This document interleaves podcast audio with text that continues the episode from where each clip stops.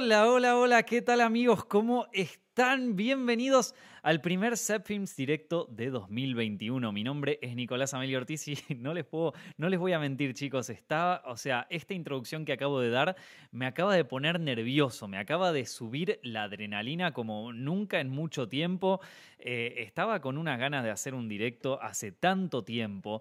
Eh, Directo, para los que no lo conocen, es la rama, bueno, en vivo, es el podcast de, de en donde yo eh, y a veces algún invitado hablamos de lo que venga. No, muchas veces es de cine, pero a veces, y probablemente este año más que nunca, empiece a hablar de cualquier cosa, chicos. Este podcast ya va a ir para cualquier lado este año, ¿eh? porque, porque es como lo quiero plantear. Lo que más me gustaba de Set Films Directo cuando lo hice, y ya les voy a contar eh, en detalle qué fue lo que pasó, que, que, bueno, que dejó de, que dejó de hacerse, ¿no? Eh, y que, y que durante un tiempo estuvo en un stand-by así como medio eterno, ¿no? Bueno, les voy a contar todo eso y mucho más ahora mismo.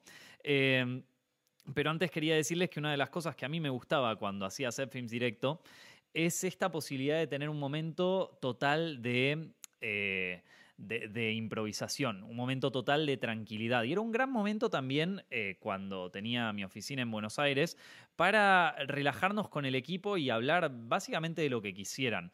Eh, un tema fuerte para los que hacemos contenido en Internet es que, a ver, muchas veces eh, estamos limitados por lo que se ve en cámara, lo que se hace, lo que se dice y después una muy, muy fuerte edición en el sentido de que eh, ningún video se muestra tal como se grabó, hay muchos cortes entre medio, y yo creo que eso también le saca un poco de naturalidad al video, a ver, que lo hace eh, más profesional y también lo hace como más llevadero, ¿sí? Al algoritmo de YouTube le gusta que funcionen las cosas rápido y que funcionen bien, pero, pero también por otro lado lo hace, lo hace un poco menos genuino en algunas cosas y yo creo que también uno por, por bueno, por la situación, ¿no? Trata de, trata de meterle un poco más de filtros a, lo que va a decir, le agrega más guion, le agrega... Y, lo que tenía de bueno Set Films Directo es que no había ningún filtro, no había nada, no había problema.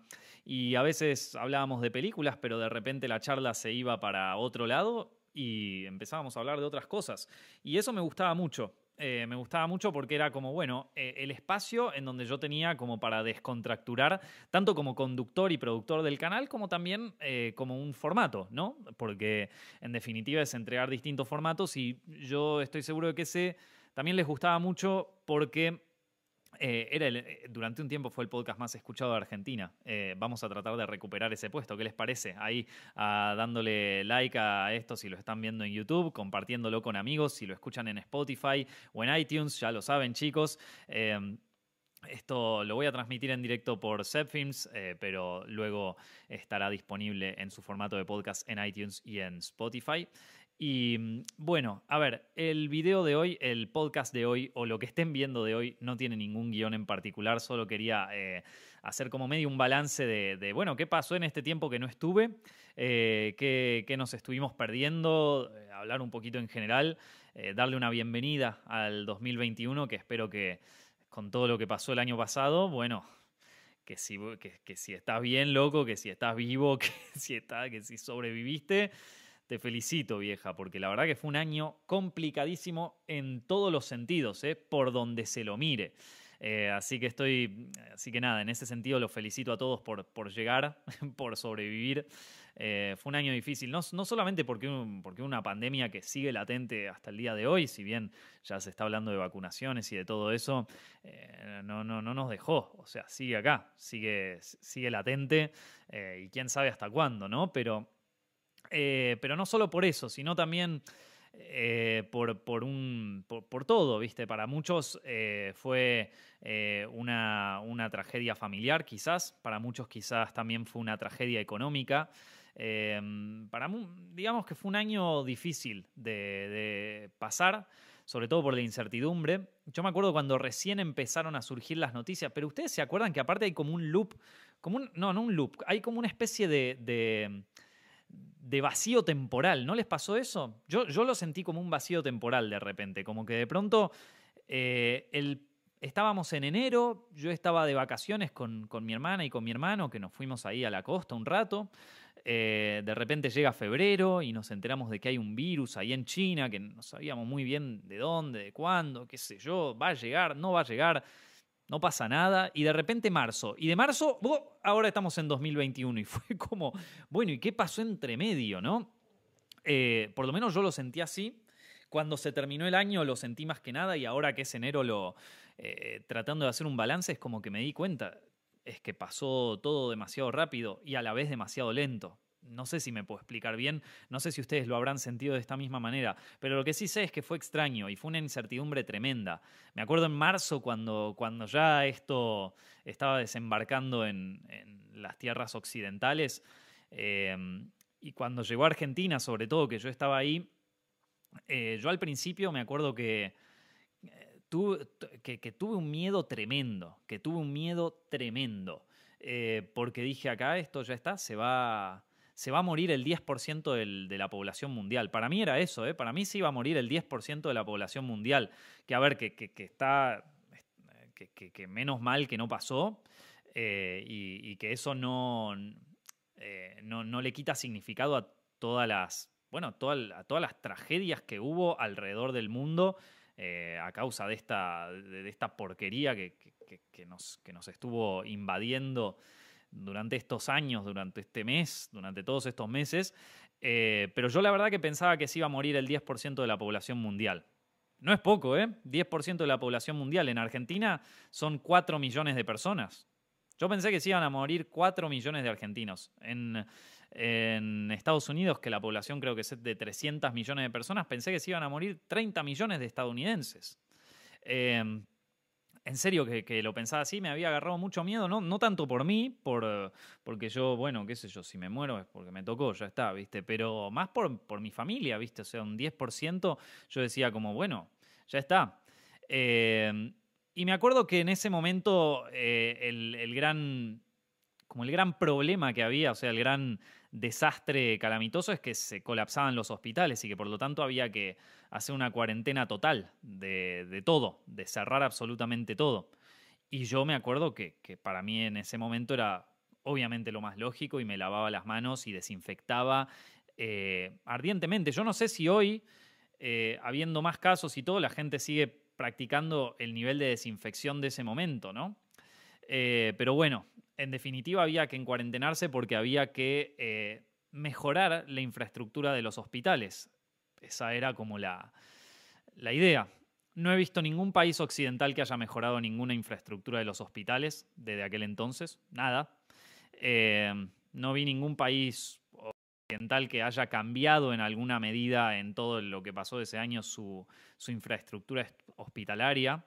Eh, pero en ese momento parecía que era lo más importante y poco a poco se fue, como que bueno, se fue convirtiendo en, sí, ahora, ahora ya no, no importa tanto el, el tema de, que no colapsen los hospitales, sino de que ya no haya más casos y después pasamos a la vacunación y de repente estamos siguiendo eh, toda una serie de, de, reglas que entran y salen y que no, ya, ya en un punto ya ni siquiera sé si tienen mucho sentido. Les voy a dar un ejemplo. Yo, eh, bueno, una noticia que quizás no, no sabían, eh, acá ahora yo ya no estoy viviendo más en, Argentina. Yo ahora me mudé para, para, España.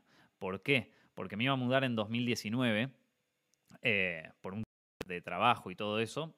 Y, y bueno, por una situación burocrática se me atrasó a marzo del 2020 esa mudanza. Y yo dije, bueno, no hay problema, son tres meses más que tengo que esperar, no pasa nada. Eh, bueno, pandemia.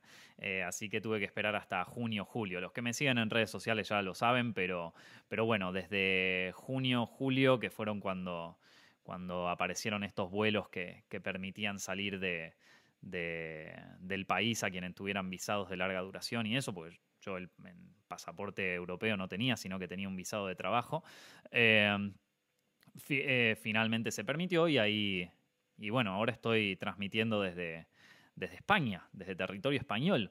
Em, por eso no estoy ni, en mi estudio, ni, en, ni en nada de eso. Eh, así que bueno, eh, pero bueno, ¿a qué iba con todo esto? Yo estoy viviendo ahora en España y, y, hay cosas que ya me llaman un poco la atención de esto, ¿no? Como por ejemplo, eh, acá en España, eh, y ustedes me dirán cómo será en cada país, ¿no? Pero acá en España hay un toque de queda porque eh, se, estima que, los mayores contagios ocurren a partir de las 12 de la noche en lugares cerrados, que son bares y todo.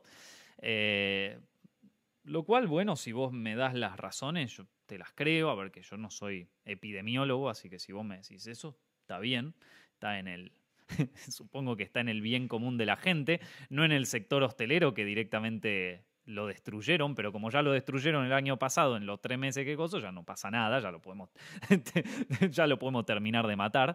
Pero eh, pero curiosamente, ahora que en diciembre eh, se festejan, bueno, se, realizan todas las fiestas y, los shoppings y todo eso está, están abiertos. Y yo me acuerdo que iba a comprar unos regalos para unos amigos a un shopping y me sorprendió el abarrotamiento total de gente que había, sobre todo de la tercera edad. Estoy hablando de las personas de más de riesgo. Todo lo que sería la Gran Vía de Madrid, que es la calle principal y quizás la calle más comercial de todo, estaba más lleno de lo que yo lo vi, incluso con turistas. Bueno, no, tampoco tanto, pero, eh, pero estaba muy lleno. Y sobre todo de gente a ver, que, de gente grande, de gente de ya de la tercera edad. Entonces yo digo, bueno, pero ¿y, qué está pasando acá? ¿Y cómo, cómo se soluciona esto? Y entonces ya estamos en un punto en donde ya se están empezando a instalar reglas totalmente eh, bizarras, extrañas, en donde yo ya empiezo a pensar, bueno, ¿qué, qué, eh, qué está pasando? ¿Viste? ¿Qué está pasando en, el mundo en este momento? Por suerte, bueno, parece que, que toda esta locura eventualmente llegará a su fin con la vacuna. Eh, esto me hizo pensar también un poco en mí, ¿no? O sea, en, y en cómo y en cómo nuestra visión del mundo también es una proyección de nosotros mismos, ¿no? Eh, porque en todo este tiempo yo estaba pensando, eh, yo, estaba pensando como que eh, ¿qué, tema esto de tratar de controlar la cantidad de casos que surgen. No la cantidad de muertes, ¿no? Porque eso era algo que estaba al principio y, la, cantidad de muertes y de, enfermos graves era algo que se podía controlar solo eh, aumentando la capacidad hospitalaria, que más o menos para mayo, junio del año pasado dejó de ser algo importante porque ningún país invirtió en infraestructura hospitalaria, eh, así que vamos a, Vamos a suponer que eso ya no era más importante. Eh, pero esta de controlar los casos, no las muertes ni, ni las enfermedades graves, sino los casos. Que casos puede haber asintomáticos de todo tipo, pero esta idea de controlar casos, o sea, de, querer controlar a la naturaleza, hermano, vos querés controlar un tornado, no vas a poder. ¿no? Eh, o sea, eh, y entonces, dentro de... y, esto, y esto como ya de, de un trastorno obsesivo compulsivo de, liquidar un virus, chicos, o sea, que, es imposible, que no se puede. Eh, entonces, eh, digo, como me parece muy bien todo, lo, o sea, que, hay un montón de, medidas de seguridad que, que, se tomaron con las que yo estoy de acuerdo, pero digo, como en un momento es como, bueno, ya está, pará, ¿viste? Ahora en Argentina se está hablando de volver a cerrar todo. Y primero que te la regalo, te la regalo tener que darle esa noticia al pueblo y segundo, eh, te la regalo cómo vas a, sea, em, más allá de todo el nivel de, de, bueno, de caída total en la imagen pública de quien tenga que dar esa noticia, eh, te, te la regalo poder controlar eso. ¿Cómo lo vas a hacer? ¿Cómo lo vas a implementar? ¿Cómo vas a hacer que la gente ya, que vas a llevar al ejército? Esto no se puede. No se puede, no se puede por lo menos sin, sin establecer algún tipo de cosa eh, así eh, mínimamente autoritaria. Eh, y entonces yo me preguntaba, ¿y por qué a mí me afecta esto? Si total yo manejo un negocio en Internet, yo la verdad que no estoy afectado en lo más mínimo. el cine tiene tanto lobby en Estados Unidos que ya lograron hacerle creer al mundo que hacer una película es un servicio esencial. a ver, que yo soy el más, el más beneficiado en eso, pero, ¿de dónde salió esa idea? Bueno, qué sé yo, ¿viste? Entonces, yo digo, ¿por qué? ¿Y por qué esto me afecta? O sea, ¿por qué me afecta pensar esto a mí? Y me puse a pensar como, y porque vos sos un obsesivo con todo el, con todo el orden y con todas esas cosas. Y es la parte, es la parte mía que yo haciendo terapia tantos años, eh, toda esa parte obsesiva y de, tener todo ordenado y de tener todo controlado, es como la que quiero soltar un poco. ¿Vieron cuando te, cuando, cuando te dicen, loco, soltá? Bueno, es lo que a mí me viene, lo que yo vengo tratando en terapia hace años. Y entonces ver de que, que a todo el mundo le agarra como un trastorno obsesivo, como el. a ver, que yo no tengo un trastorno, no estoy, no, no me voy a, diagnosticar nunca este, ese tipo de cosas, porque no. Porque eh, mi mamá, cuando yo era muy chiquito, yo presentaba algunos, algunos signos de, de, como, bueno, de lo que sería, lo que hoy se cataloga como. Eh, ¿Cómo es que se le dice ADHD? No, eh, bueno, esto de, síndrome de, atención, de, falta de atención, una cosa así. No, no sé cuál es el, término correcto, ya me lo dirán en los comentarios.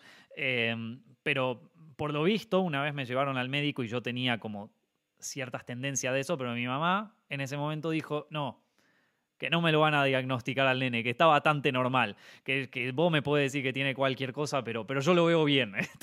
Entonces dijo a la mierda el diagnóstico y la, y la, y la psicopedagoga la que me habían mandado, digo, bueno, sí, es que tampoco está, todo bien. Si tiene un poco de eso, tampoco es que le va a ser tan mal.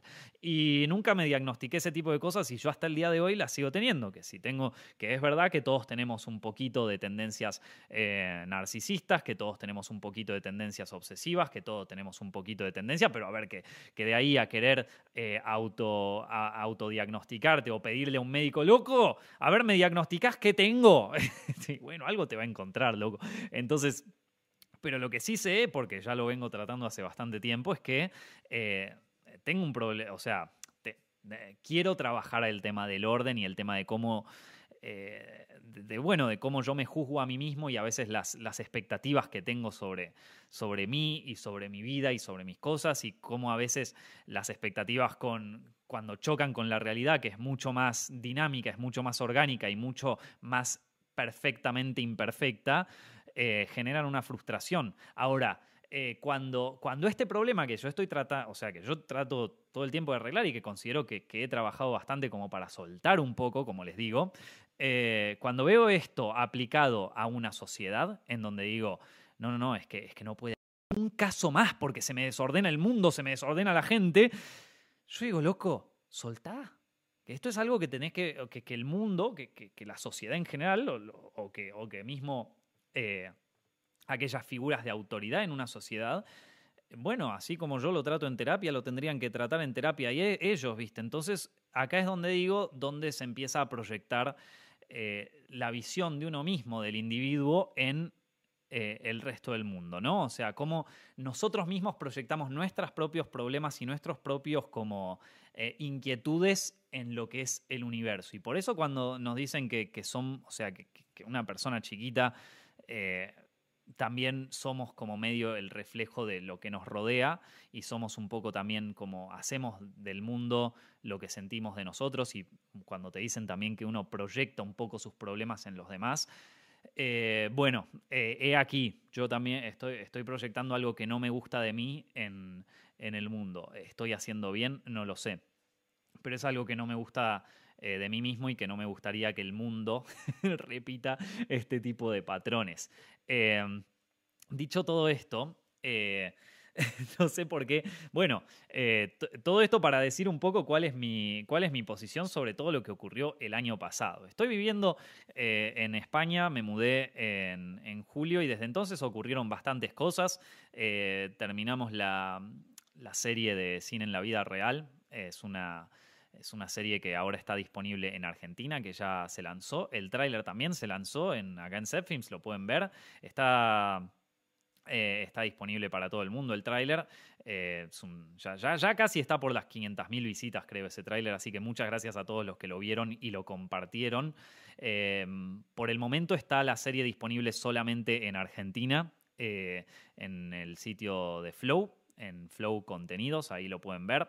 Es una de las series más populares de, Flow en este momento. Solo esto, yo, yo, te lo digo, amigo, yo te lo digo para, para que, no, no sé, esto, yo, yo te la tiro. En este momento es la serie más popular de Flow.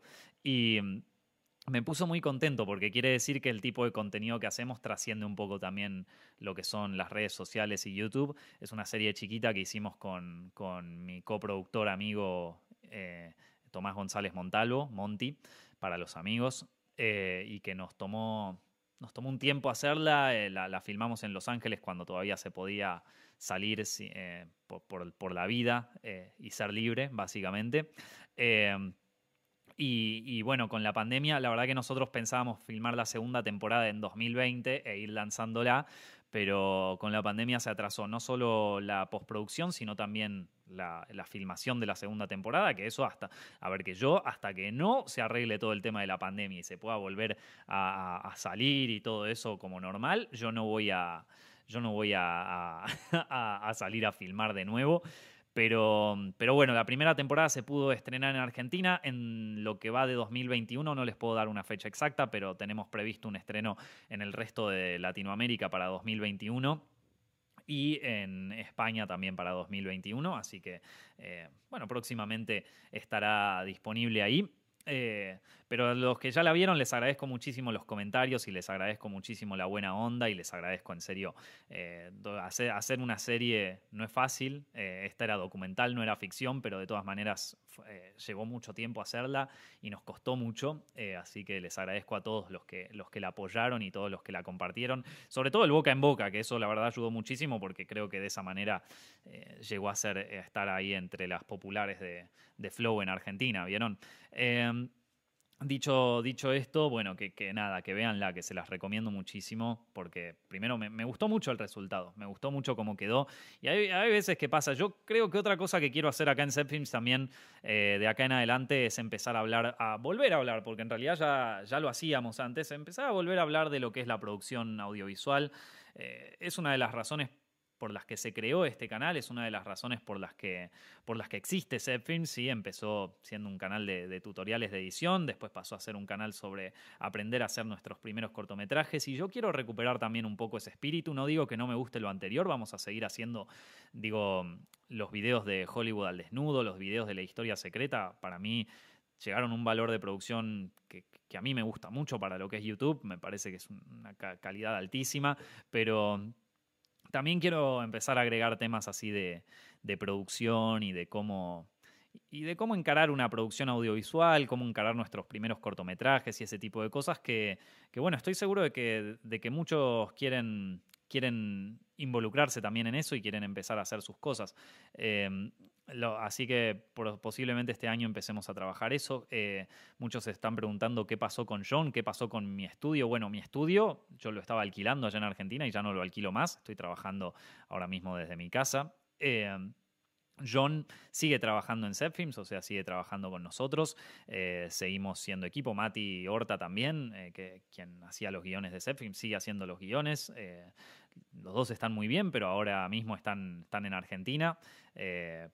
ya veremos si, si, si, no, si se mudan algunos, si trabajan desde allá. Por suerte, al ser un trabajo en internet es bastante flexible todo eso, entonces eh, es como que más fácil, pero yo no les voy a mentir, chicos, yo a, John lo extraño muchísimo, piensen que nos veíamos muy seguido en, el estudio, estos directos los, los hacía con él y todo, y, y ahora ya, bueno, ya, ya, ahora quizás lo, ponga, lo podamos tener acá en alguna, en, en alguna, hacemos un directo, pero por, por Skype o por, por Meet o por Zoom, ¿vieron? Alguno de esos. Em, ya tendré que ver cómo, cómo, lo llevamos a cabo, pero, pero bueno, eh, yo sigo hablando con él todos los días, básicamente, por, eh, por el trabajo y eso. Em, ¿Y qué pasó con el estudio? Bueno, el estudio ya, ya, no está más, básicamente. Me da mucha pena, ¿no saben? Cuando, cuando tuve que desmantelar el estudio, que aparte lo tuve que hacer en plena pandemia también, que, recién me acuerdo que al principio estaba totalmente todo encerrado, pero en un momento hubo eh, como un momento donde se abrió para aquellos que estaban alquilando o para aquellos que se estaban mudando y entonces ahí es como que aproveché para, para hacer esa, esa mudanza o, para sacar las cosas y ya irme. Y, fue, para mí fue triste porque eh, es verdad que, que acá eh, haciendo toda esta mudanza y, yéndome para, otro país, estoy como ampliando un poco los horizontes que tengo eh, acá en, tanto con Zepfilms como la plataforma, también como, como yo como productor audiovisual, digo, eh, me vine para acá a producir y de hecho ahora en febrero estamos con un rodaje de, un piloto para una serie y después tenemos otros rodajes durante el año. que, que, me ponen muy contento. Eh, pero bueno, también es como dejar atrás eso. Eh, para mí era, bueno, era ya una familia que tenía yo ahí. O sea, tenía un segundo departamento con, con mis amigos que nos juntábamos, porque al final era eso, vieron Zepfilms. Eh, si bien eh, es como que había ganancias y, se mantenía una, una, relación de trabajo y se sigue manteniendo una relación de trabajo, también era esto de tener el estudio, era juntarnos en un lugar donde nos pudiéramos ver todos la cara y, charlar de, de nuestra vida, de, bueno, en este caso de, los chicos o las chicas que conocíamos. Eh, también estaba Steffi, que, era, que, sigue siendo eh, nuestra gestora de redes sociales. Ella se encarga de todo lo que ven en Instagram de Zepfilms y, y, ella también, viste, iba, iba, a venir también y se, juntaba con nosotros. Em, y e, era, e, era un grupo muy lindo. O sea, a mí yo tengo un muy buen recuerdo de llegar, de llegar a la oficina, servirme un café, que llegara, que llegara Monty, eh, nos tomáramos un café juntos, hablábamos un poco de esto, puteábamos un poco a este productor, a este distribuidor, a todo esto.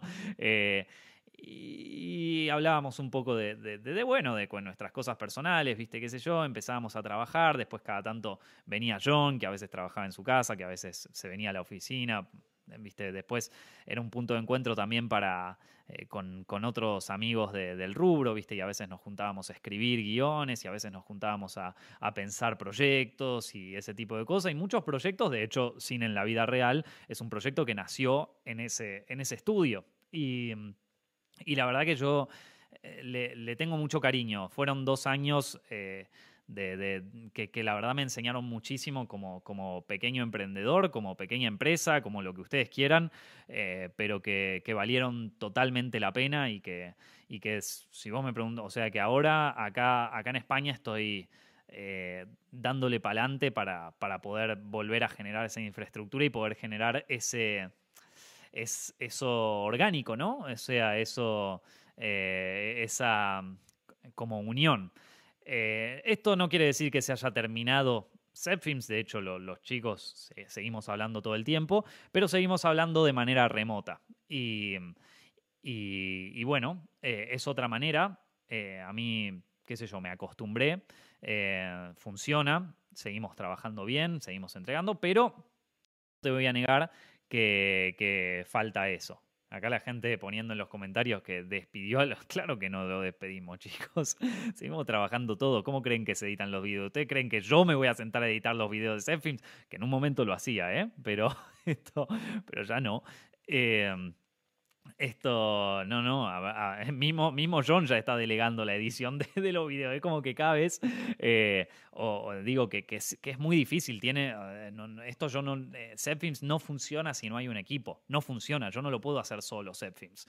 pero, pero por un tema de infraestructura que hace. A ver, ustedes no se dan una idea la cantidad de como investigación que hay en estos videos. O sea, bueno, no, Films Directo claramente no hay ningún tipo de investigación, como les estoy diciendo, no hay guion ni siquiera, pero, pero todos los videos de Films, desde la historia del, cine, la historia secreta, eh, películas de culto, eh, Hollywood al desnudo, todos, todos esos videos llevan una investigación que si la tuviera que hacer yo solo, tendría que sacar, podría sacar con suerte un video por mes, pero con mucha suerte, ¿eh?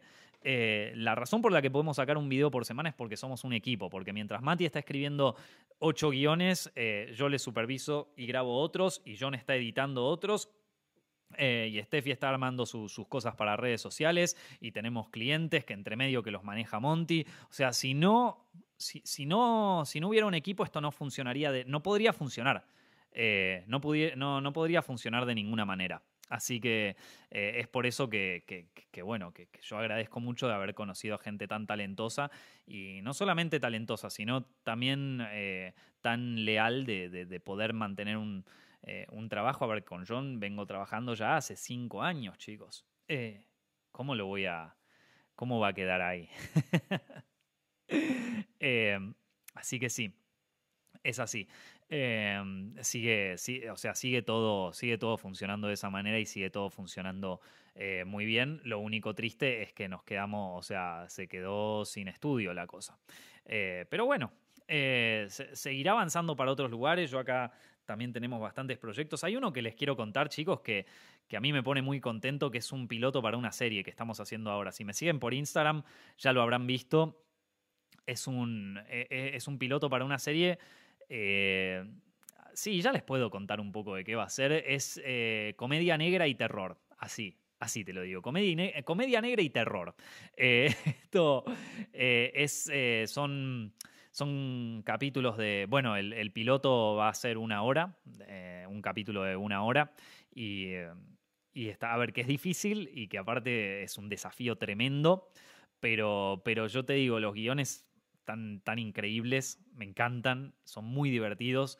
Eh, ¿Vieron esos guiones que, los lees y te cagás de risa mientras los lees? O sea, está, así, tenemos muy buenos actores de acá de España ya, ya confirmados. Em, estoy, la verdad que estoy muy entusiasmado con ese proyecto, tanto como lo estuve cuando, cuando lanzamos cine, para, cine en la vida real. Bueno, este proyecto me parece espectacular, me parece muy divertido eh, y, y, bueno, por el momento vamos a grabar el piloto, vamos a ver, pero la verdad es que de todos los proyectos que hice hasta ahora es, eh, es creo que el más divertido que, en el que estuve involucrado y también el, más grande, así a nivel, o sea, a nivel valor de producción me parece que es el más grande, porque yo creo que, eh, que bueno, que todavía hay que ver qué onda la distribuidora y todo eso, pero, pero a mí me parece que este, eh, este es como el, el que si la pega, la pega, ¿viste? Cuando vos, ¿Viste cuando vos la ves?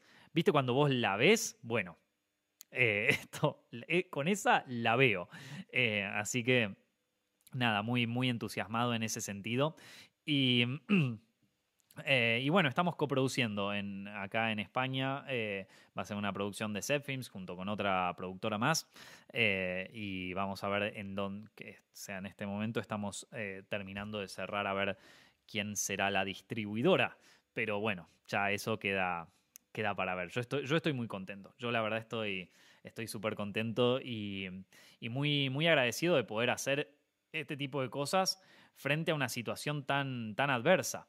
Otra cosa ahí también que me di cuenta, ¿no? De, cómo de cómo manejamos cada uno el riesgo de las cosas. Yo me di cuenta de que, de que yo, yo antes me sentía como una persona bastante como eh, no quiero decir la palabra conservador para que no se malentienda políticamente, ¿no? Pero, pero sí eh, como una persona bastante como cuidadosa en cuanto a cómo me, en cuanto a cómo me, lanzaba a hacer eh, movidas, a hacer negocios, a hacer cosas. Como que siempre me, me considero una persona cautelosa. Ahora, viajar en medio de una pandemia, jugármela a, trabajar en el exterior con todo lo que eso significa, porque yo acá también tuve que hacer un montón de trámites que si quieren un día se lo cuento porque fue toda una historia.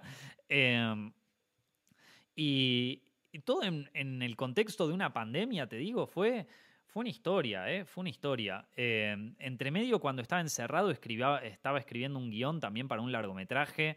Eh, yo, me, yo, me divertí. Yo, o sea, yo que, entre medio hice, o sea, hice todo lo que no, o sea, lo que no se debería haber hecho, creo que lo hice, porque viajé en avión, que eso era como, eso no, o sea, eso es no, no es que es imposible, pero eso es como, lo que más tenés que no hacer era viajar en avión.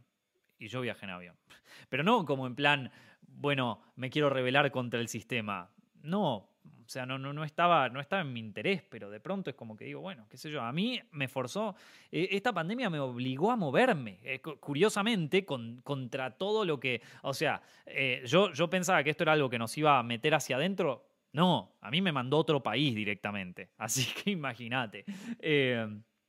pero, pero y ahora que estamos produciendo esto, entre medio apareció como otro rodaje, es como como que surgieron muchas cosas así al, a la vez, muchas cosas al mismo tiempo y fue, fue todo muy rápido, fue todo muy así, muy, muy vertiginoso, pero creo que para todos fue así, ¿no? No, no, no fue para todos así 2020, no, no fue un año rarísimo. Yo lo sentí como un año rarísimo y también por un tema emocional y ese tipo de cosas no quería hacer directos porque tenía, porque también mudarse de país y eso eh, se los cuento para alguno que tiene ganas de, de emprender un viaje a otro país y mudarse lejos de su familia y eso, tiene una carga personal y eh, espiritual muy fuerte que solo te enterás cuando falta o sea, cuando te falta poco para tener que irte. Eh, Y uno dice, bueno, pero está buenísimo viajar, está buenísimo irse. Sí, sí, sí.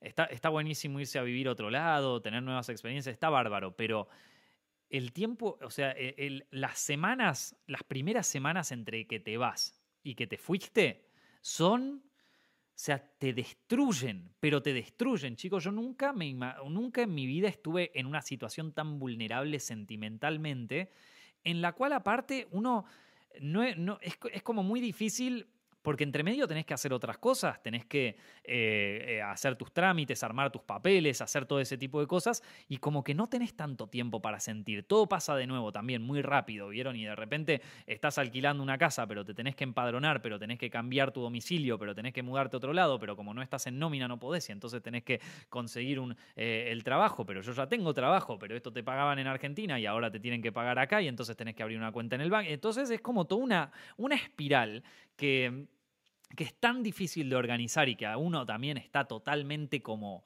eh, eh, en, otra, ¿vieron? O sea, está en otra eh, mentalmente que, que, te juro para mí fue muy difícil y yo dije, no, para, yo no voy a hacer directos, o sea, yo no puedo hacer directos en, este, en esta situación. De hecho, no, no posteé en redes sociales, ah, y eso es otra que les voy a contar, pero no publiqué nada en redes sociales hasta creo que un mes después de, haber, estado, de haber estado viviendo acá. O sea, eh, no publiqué en ninguna red social de nada, o sea, no publiqué nada en redes sociales, no no, no, nada. Es como que solté el Instagram, solté los videos de, de, de dejé que se publicaran solo, no publiqué nada en redes sociales durante un mes. O sea, estuve afuera del universo de Internet durante un mes. Y si tengo que agradecer algo que ocurrió en esta pandemia, es que me dio el valor, me dio el valor eh, de dejar, y esto se los recomiendo a todos, de dejar algunas redes sociales. Eh, como verán acá, eh, al, costado, al costado mío aparecen los enlaces, si es que están viendo esto en video, si lo están escuchando en podcast, en Spotify o iTunes, se los contaré. Yo al costado de este video tengo algunos enlaces a mis canales y mis cuentas. Y si se fijan abajo de todo, la única cuenta personal que conservé es mi Instagram. Todo lo demás lo borré. Borré mi cuenta en Facebook, borré mi cuenta en Twitter, porque estando en la pandemia, ¿qué pasaba? Yo tenía todas las redes sociales y estaba todo bien y las vivía tranquilo y qué sé yo, porque para mí eran parte del trabajo. Estaba bien. Yo, yo no usaba las redes sociales como algo personal, ¿viste? Son parte del trabajo y no, pasaba de eso. Entonces, qué sé yo, por ejemplo, en Twitter es como que, bueno, publicaba cosas, pero más que nada para mantener cierta...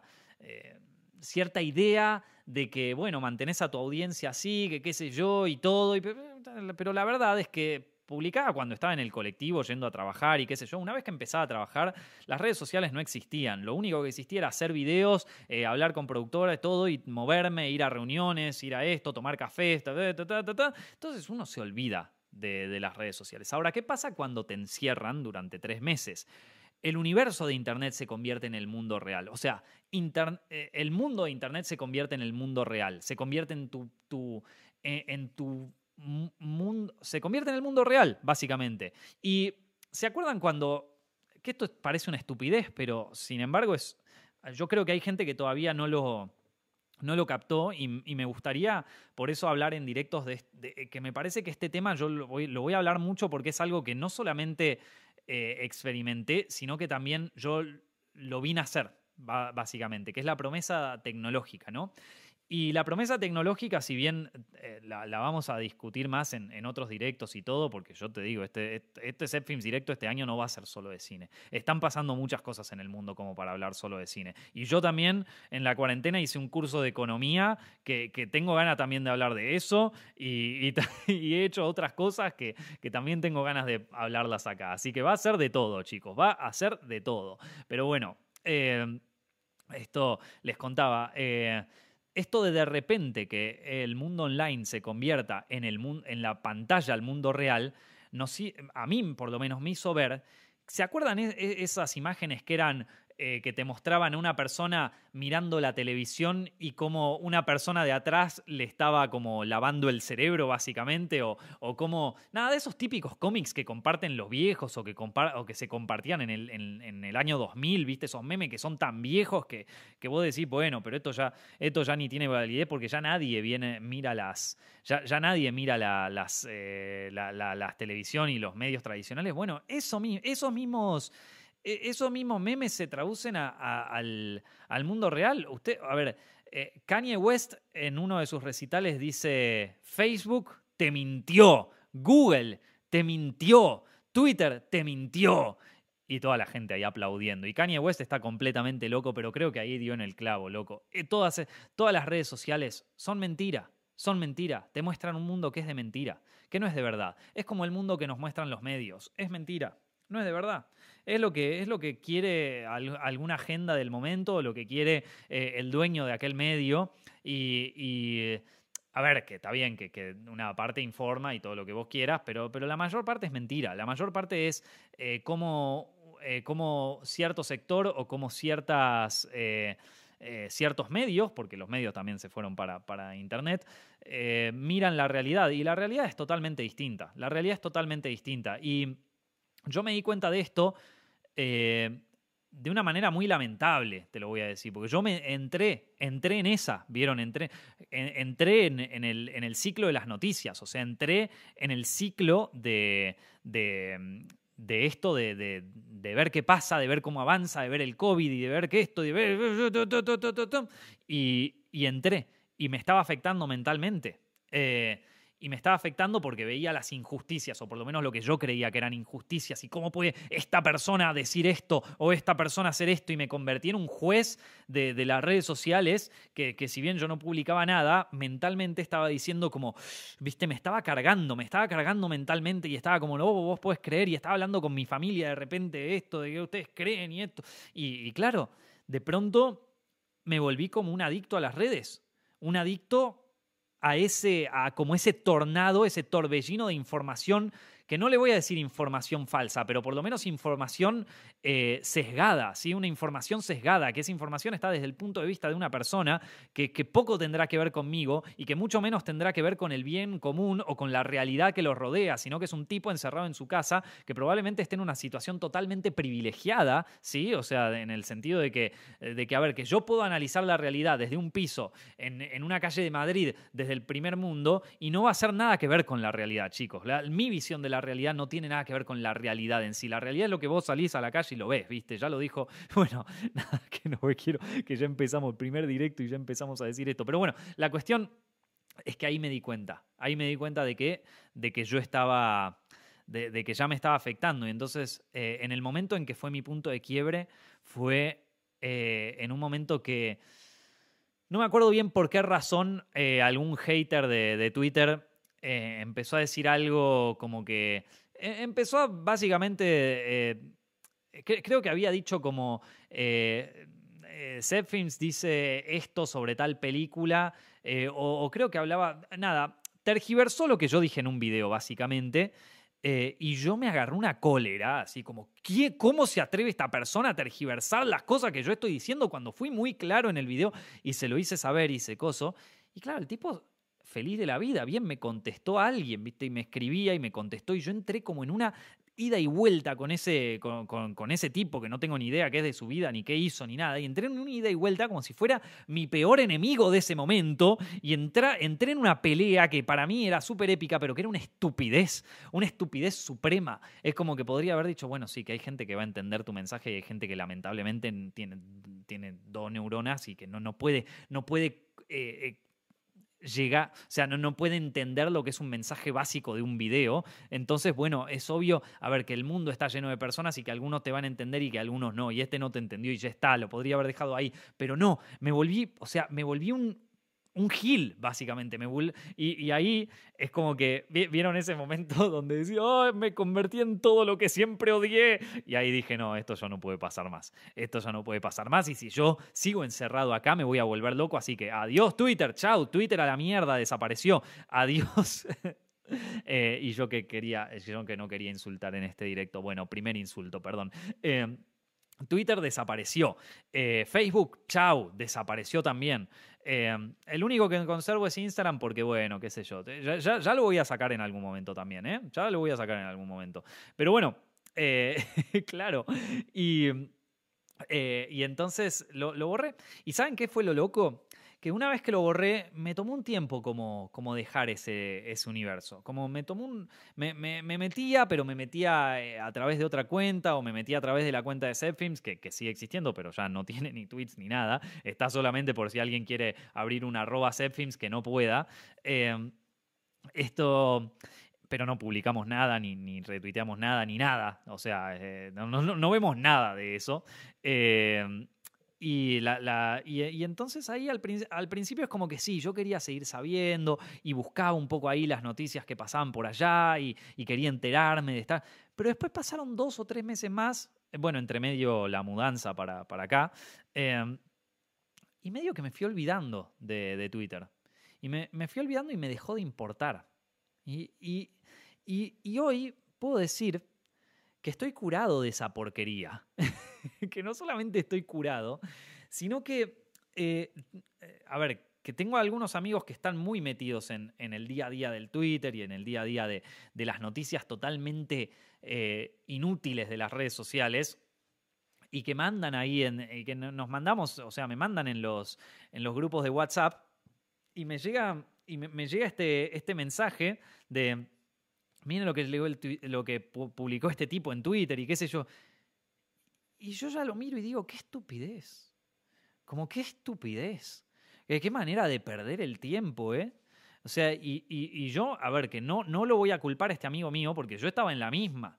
Entonces yo digo, pero, pero ahora lo miro y digo, pero qué estupidez. Qué manera de perder el tiempo. Qué manera de no solo perder el tiempo, qué manera de, de estresarme. Qué manera de enojarme con el mundo. Porque cosa que leía que me parecía injusta, qué manera de radicalizarme innecesariamente, qué manera de hacerle mal a mi cabeza, por qué me sometía a esto. Y, veo esos tweets y esas cosas y hoy me llega uno y digo, ¿qué me importa? Como, ¿qué, como, ¿qué me importa esta, este tema? ¿Qué me importa esta historia? ¿Qué me importa este personaje nefasto que cancelaron hoy? ¿Qué me importa? La vida es salir a la calle, ver, el mundo. Y eso quizás fue una de las mejores cosas que, me pasaron eh, durante, durante 2020. De darme cuenta de que, el mundo real es, es, eso que pasa afuera que ahora no lo podemos disfrutar al 100%, pero ese es el único mundo real. el mundo de las redes es, es, la misma mentira que era el mundo de los medios y el mundo del chimento. Y, y, si vos denostás programas como en Argentina, los programas de Chimento, como los de Real y todo eso, y decís, ah, ¿quién puede ver esa porquería? ¿Qué nefastos que son los medios? ¿Qué mercenarios que sos? Y después entras a Twitter a ver cuál es el drama de esta semana, o de este día, porque ya dura tan poco que, que de este día. Em, es lo mismo, es lo mismo. Y y, no podés culpar a una persona porque mire real y vos ver eso. Eh, estás, en el mismo, estás exactamente en el mismo torbellino de, información basura. Y son eso las redes, son información basura. Eh, este podcast también es, a ver, no, es lo más necesario. Yo, recomendaría que escuchen esto mientras están haciendo algo más productivo, qué sé yo, dibujando algo, o mientras están haciendo ejercicio, o mientras o mientras están, no sé, lavando los platos, qué sé yo, pero, pero, no, pero no es información que les vaya a aportar nada eh, sustancial.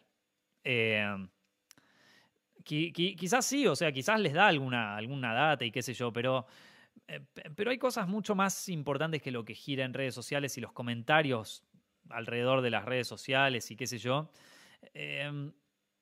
Y, que bueno, eh, que, al final son, eso, son, son mentiras. Y acá me dice cómo, cómo usar, que, tiene que ver también por cómo usas las redes sociales. No, las redes sociales están diseñadas para volverte adicto. Vos no importa cómo uses las redes sociales, de cualquier manera van a encontrar una manera de hacerte adicto. Porque estos tipos tienen psicólogos detrás. Gente, o sea, gente que, está.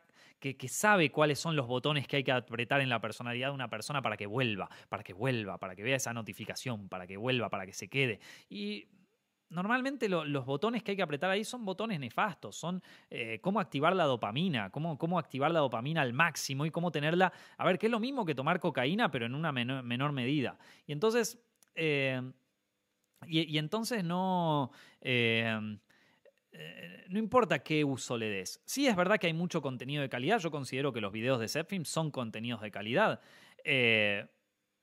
pero, pero en general está todo este, la, red social en sí está pensada para, volverte adicto.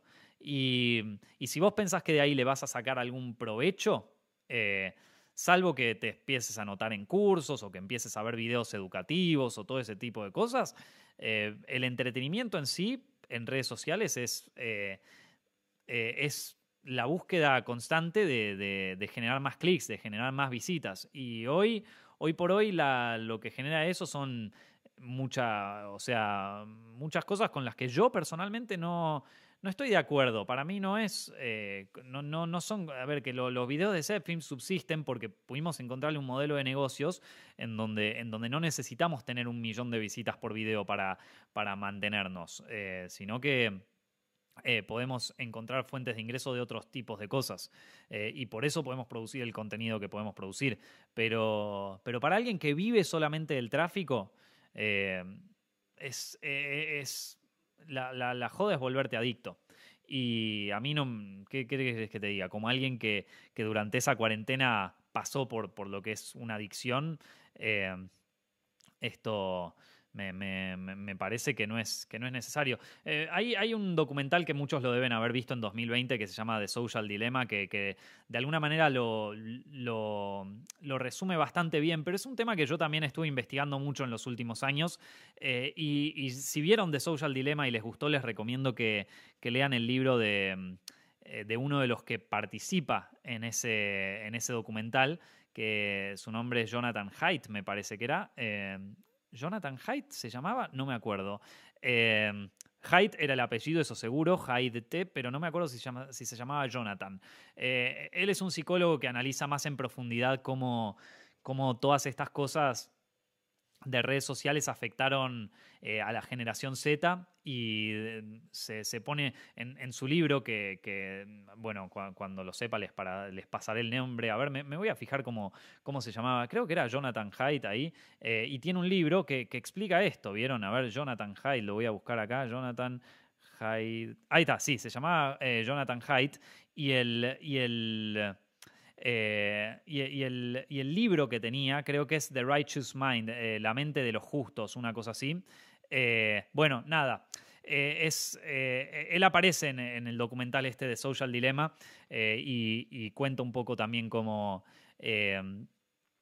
cómo, se vive todo el tema de, la adicción a las redes y sobre todo de, nada, de las consecuencias psicológicas que tiene, sobre todo en eh, chicos de, la generación Z, que son aquellos que eh, nacieron y convivieron con eh, las redes sociales. Es muy loco el, en un, ese, ese libro y todas las estadísticas que dan.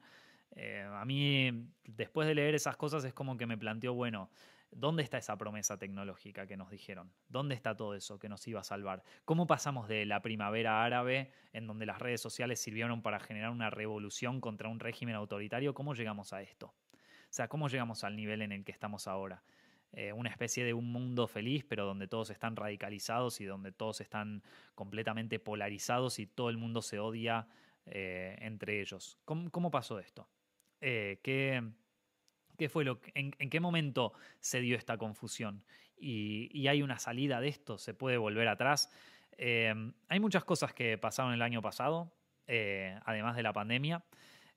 yo, personalmente me puse a investigar muchas cosas que, eh, eh, es más, me puse a hacer cursos, chicos. Me, hice un curso, me hice un curso completo de, economía, de todo lo que es economía. Em, vieron eh, no solamente economía para un negocio, porque en este caso lo aplico a Zepfin, sino contabilidad, impuestos, esto. Em, ¿cómo se llama? Inversiones, ¿viste? O sea, me, me hice un curso, loco, pero, pero completo. Creo que, que, estuvo, e, eso fue una de las mejores cosas que, que, hice este año. A ver, que muchas cosas quizás ya las sabía, pero, pero, eh, pero esto me sirvió más y, tengo ganas también de hablar de ese tipo de cosas en, en los futuros Films Directo. Em, también hablaré de películas, que este, este directo fue un poco más para ponerlos al día sobre, sobre la situación, pero, pero también hablaremos un poco de películas. Eh, hay mucha gente que, hay muchas películas de las que no hablé el año pasado, eh, muchas películas que, me gustaría dar mi opinión un poquito más, eh, como más en detalle y que probablemente lo haga en otros directos. Y, bueno, muchas cosas de las que me quedé con ganas de, hablarles y, que quizás por temas personales y por temas esto con la mudanza y por temas así de, salud mental, preferí como como bueno, no, no, no hacer directos hasta, hasta estar listo de nuevo, hasta sentirme listo. Em, y, bueno, espero poder, eh, espero poder traérselos nuevamente y espero poder eh, hacer bien este trabajo eh, como, como, lo hacíamos en, en su momento. espero también poder traer buenos invitados. Tengo ganas de, de empezar a juntarme más también con, con, invitados como hacíamos en los directos de antes, pero no solo desde el mundo de YouTube, también de, otro, de, otros sectores, también del mundo de, del cine, del mundo de, de, los emprendimientos, del mundo de, incluso de, las finanzas, del mundo eh, del, derecho legal, del mundo de, todo, del mundo de, la medicina, que, que de pronto, eh, ¿quién, ¿quién, diría que, que se convirtió en un tema tan eh, de, tanta importancia durante un tiempo, ¿no? O sea, donde, donde o sea, ver, un poco más todo, o sea, empezar a, ver, a ver un, poco, un, poco el, universo, esto, no, no, no, solamente reducirlo al cine, porque es un podcast y porque es como el espacio en donde, en donde podemos hablar más, eh, como más, más tranquilos y con menos...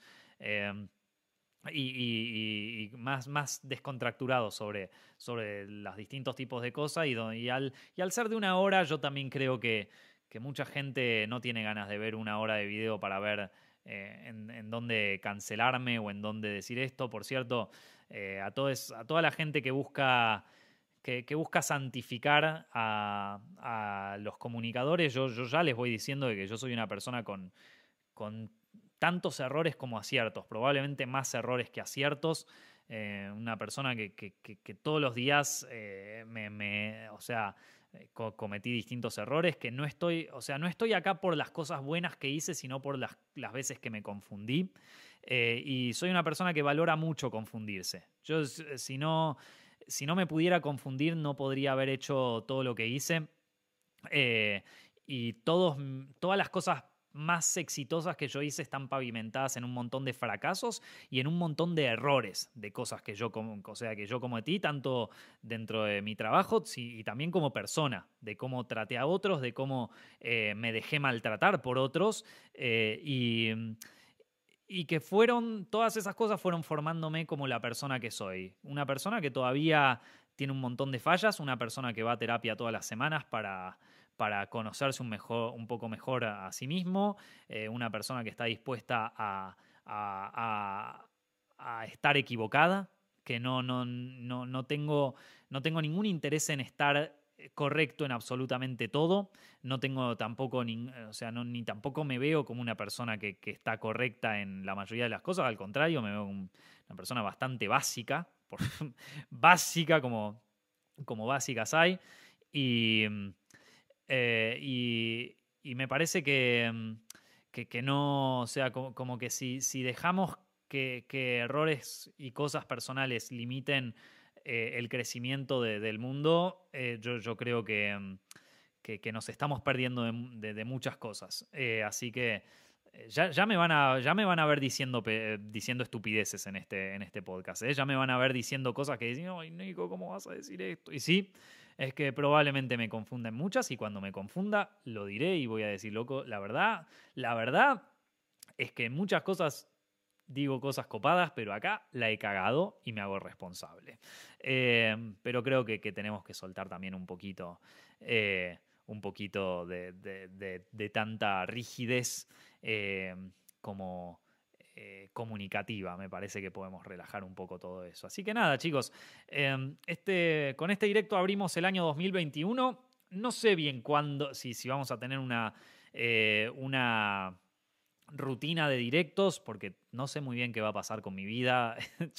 me parece que pedir una previsibilidad después de todo lo que pasó el año pasado es, algo difícil, pero eh, la verdad que me, tenía muchas ganas de volver a hablar con ustedes, tenía muchas ganas de hacer un directo, de estar una hora ahí hablando eh, estupideces con la gente y, de poder volver a este formato, así que espero que, lo hayan disfrutado el de hoy. Si les gustó, no se olviden de suscribirse en youtube.com barra de suscribirse también en Zepfilms Directo, que ahí publicamos los podcasts una vez que, se grabaron. Y también de seguir Zepfilms en, en, Spotify y en iTunes. Busquen Zepfilms directo, eh, lo escuchan desde ahí, compártanlo, compártanlo en Instagram, compártanlo con sus amigos y todo eso. Eh, y nada, eh, espero que, la hayan pasado genial y espero que que podamos hacer esto más seguido, porque yo verdaderamente la paso muy muy bien con ustedes. Les agradezco mucho por estar en esta, en esta ocasión y nos estaremos viendo en el próximo directo.